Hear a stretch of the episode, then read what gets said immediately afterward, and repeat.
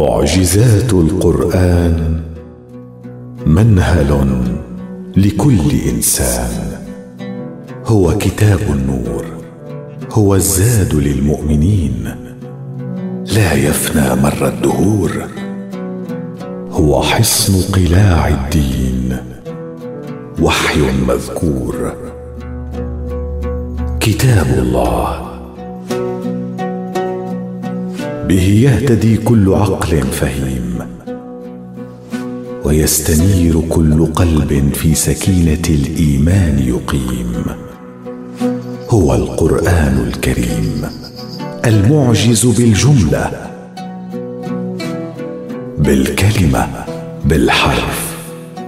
لم تنقضي ولم تنقضي عجائبه.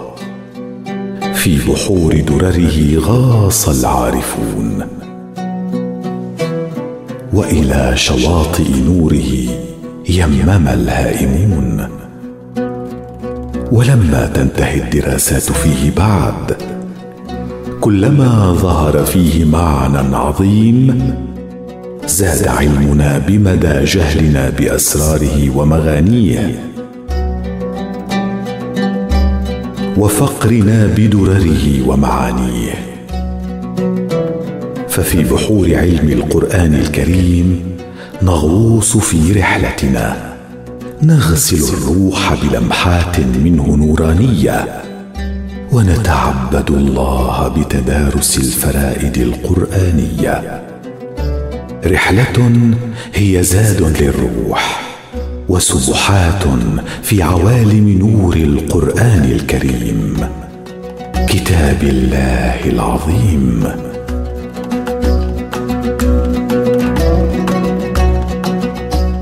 فريدة من القرآن ونصوع البلاغة والبيان. هي الكلمة هي المعجزة التي زود الله بها خير أنبيائه وأحبهم إليه. كان خليله فأعطاه دليله. الكلمة وأي كلمة؟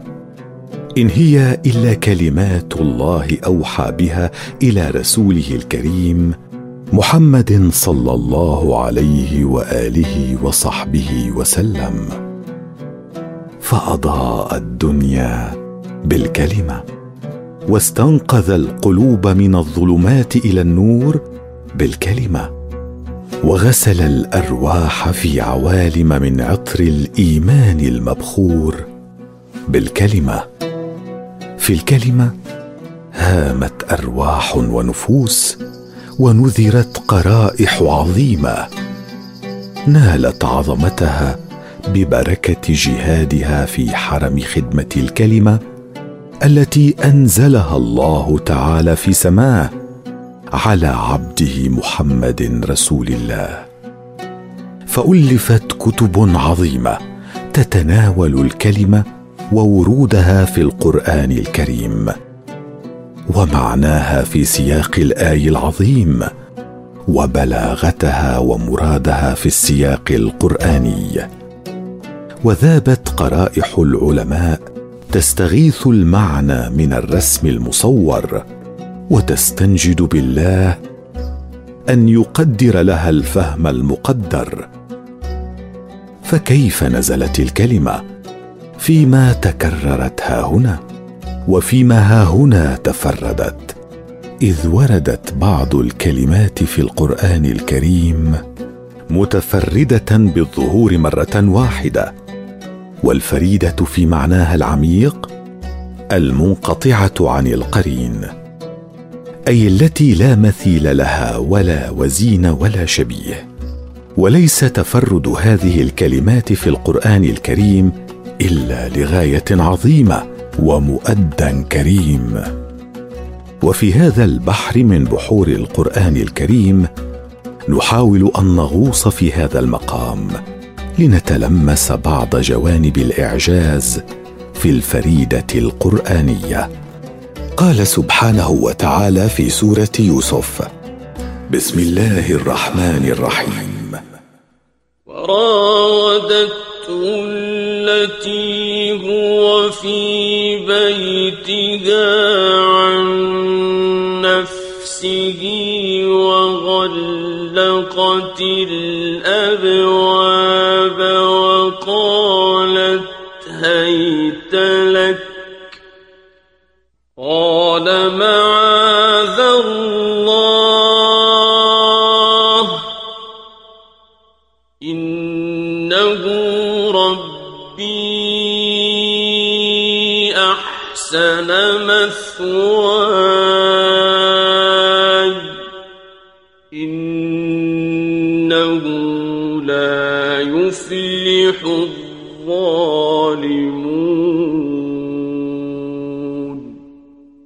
صدق الله العظيم. الآية تدور في فلك الحديث عما اجترأت على تحمله زليخة ساعة راودة الصديق يوسف عليه السلام عن نفسه وحاولت أن تحصل منه على ما لا يحق لها ولا يجوز. وقد أحكمت خطتها وغلقت الأبواب وقالت هيت لك. والفريدة التي نتناولها هي هيت لك. هيت لك. اسم فعل بمعنى أقبل وتعال. وفي قراءة تخفيف الهمز تعني تهيأت لك أي أنها جاهزة لتأخذ ما تطلبه من سيدنا يوسف. وهنا يكون أصلها هئت لك وقد قرات بكسر الهاء هئت لك. وعلى احتواء المضمونين لتفسير اللغويين حسب توقع ما تحمله الكلمة من لفظ. سواء كاسم فعل أو كفعل مخفف من الهمزة. بمعنى هيئت لك. فإن للفريدة أسرارا جمة نحاول أن نضع يد الألباب على ما وفق الله إليه المفسرين. فالتعبير بهذه الحروف اللينة السلسة المتأنقة يعكس ما جملت به زليخة نفسها وتصويرها لنفسها كمستضعفة تنتظر تلبية طلبها.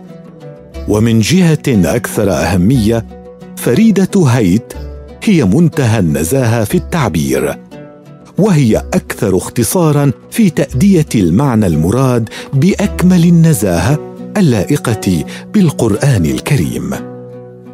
الفريدة هيت لك.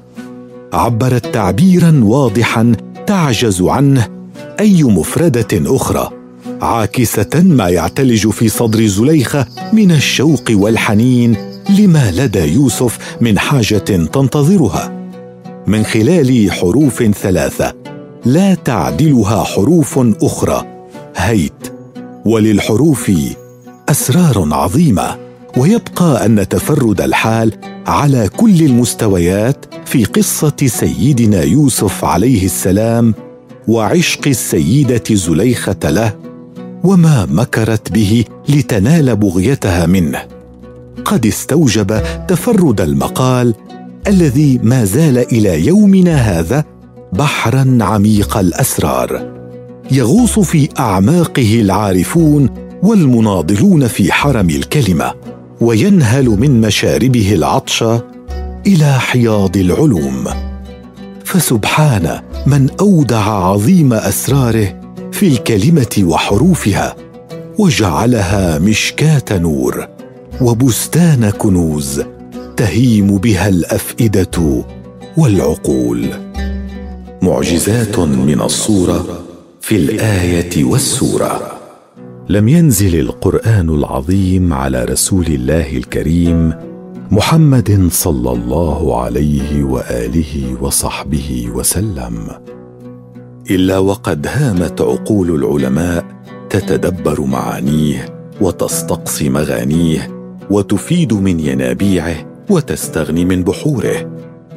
ومن بين أفواج الحجيج في حرم علوم القرآن الكريم تجد أفواج العلماء لعلوم العربية تتزود منه وتتلمس المعاني العظيمة من الكلمة والحرف والجملة. مبحرة في عميق المعنى ومجاهدة في تدارس الصورة ومناضلة في سباق خدمة القرآن الكريم. فدرسوا الصورة في القرآن الكريم حتى لكأنهم وقفوا أمام علم جديد أذهلهم بسبكه وإبداعه. وهيم أفئدتهم وأرواحهم في عوالم عظمته. ومن الصور نستعرض صورة وردت في سورة ياسين.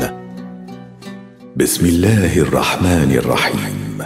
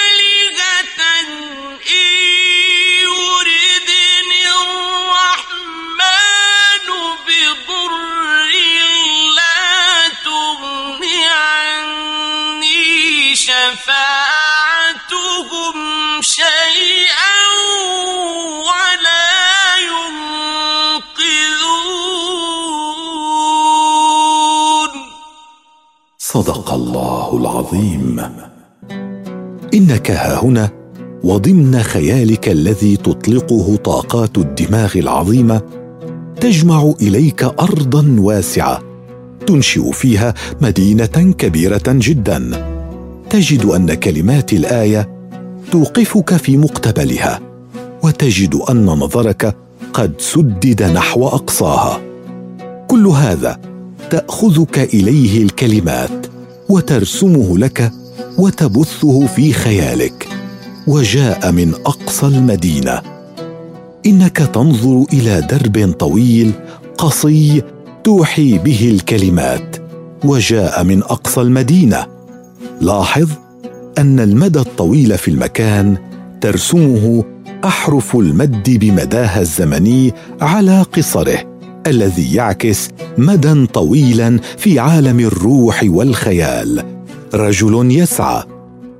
إنك مهما سعيت لن تستطيع رسم ملامح واضحة لهذا الرجل الذي جاء يسعى. لأن القرآن الكريم قصد تغييب ملامحه وحجبه بالجلال المهيب الذي يمشي معه ويحوطه. إنه رجل جاءت اللفظة بالتنكير لأنك يجب أن تعيش حال المهابه من سعيه الجليل. جاء يسعى كأنك تراه يحمل على أكتافه احمالا جليلة المقام. فهو هاد من الهداة الذين لم يعرف القرآن بهم ولكنك لا تملك إلا أن تترقب ما جاء به رجل من أقصى درب طويل في المدينة. تشعر أنها كل مدينة بل تسحب الصورة لتطبعها على كل بقعة في الأرض. ويجعلك خلاء الصورة من ملامح جزئية تصف المدينة. يجعلك تسحب الصورة حتى إلى الصحراء الخاوية لتجد في أقصاها رجلا يسعى إليك. كل جزئيات الصورة التي يطبق الصمت عليها تهيئ العقل وتستفز الفؤاد وتستثير عوالم الروح في مراقبة لا ترف عين المهج عنها لمحة عين لما سيأتي به رجل ساع من أقصى هذا الدرب الطويل. وفي هذا الإبداع العظيم خلق لتهيئة الروح لتلقف العبرة. قال يا قوم اتبعوا المرسلين. انظر كيف تتخيله طيب المقال مهيب المقام حسن الموعظة. إنه يتوسل الأفئدة لتهتدي بهدى المرسلين. وصيغة التوسل تتأكد في سياق ما دعا إليه من الكلمات وهي تحمل لهفته على القوم الذين يدعوهم. اتبعوا من لا يسألكم اجرا وهم مهتدون.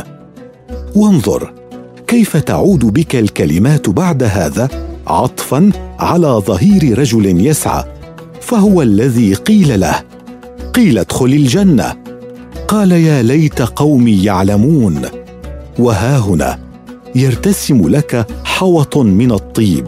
وهلالة قلبية يبثها فؤاد هذا الرجل الطيب. فهو إذ قيل له ادخل الجنة. كان يهتم بمصير قومه فكما لو أنه استأذن ربه ليدعوهم إلى الخير. مما غفر له ربه وجعله من المكرمين. إنك بكلمات ترى حيوات عدة. وترى صورا ناطقة من الأشخاص. وترى مشاعر مجسمة أمامك كما لو أنها ذوات كاملة بحد ذاتها. فانظروا الآيات لعلكم تعقلون. علم الأكوان من بحور القرآن. هو الكتاب المحفوظ مر الدهور. تفنى الخلائق ويبقى قائما محفوظا مدى العصور. فأي أسرار أودعها الخلاق العظيم في كتابه الكريم حتى تيسر له أن يبقى مشعل هدى ونورا لكل من يسعى سعي المتعطش في الأرض لمعرفة ربه رب الأكوان خالق الأماكن والأزمان مالك الملك الملك الديان. في هذا البحر رسالة القرآن إلى كل بني الأرض. رسالة يلتقطها قلب فقيه لعالم نبيه. إن شاء أن يهتدي في عظمة الخالق وإبداعه. ففي القرآن الكريم ما أدهش علماء الكون الذين ما زالوا يدرسون عجائب الأرض والأفلاك فإذا ما قضوا عشرات أو مئات السنين ساعين باحثين ووصلوا إلى حقيقة علمية بجهود كبيرة وحثيثة. تجلت بعض عظائم القرآن الكريم فوجدوا أن ما سعوا إليه يستقصونه قد أخبر عنه عالم الغيب العظيم في قرآنه الكريم. القمران الشمس والقمر. قال الخالق البارئ في التنزيل العزيز. بسم الله الرحمن الرحيم. هو الذي جعل الشمس ضياء والقمر نورا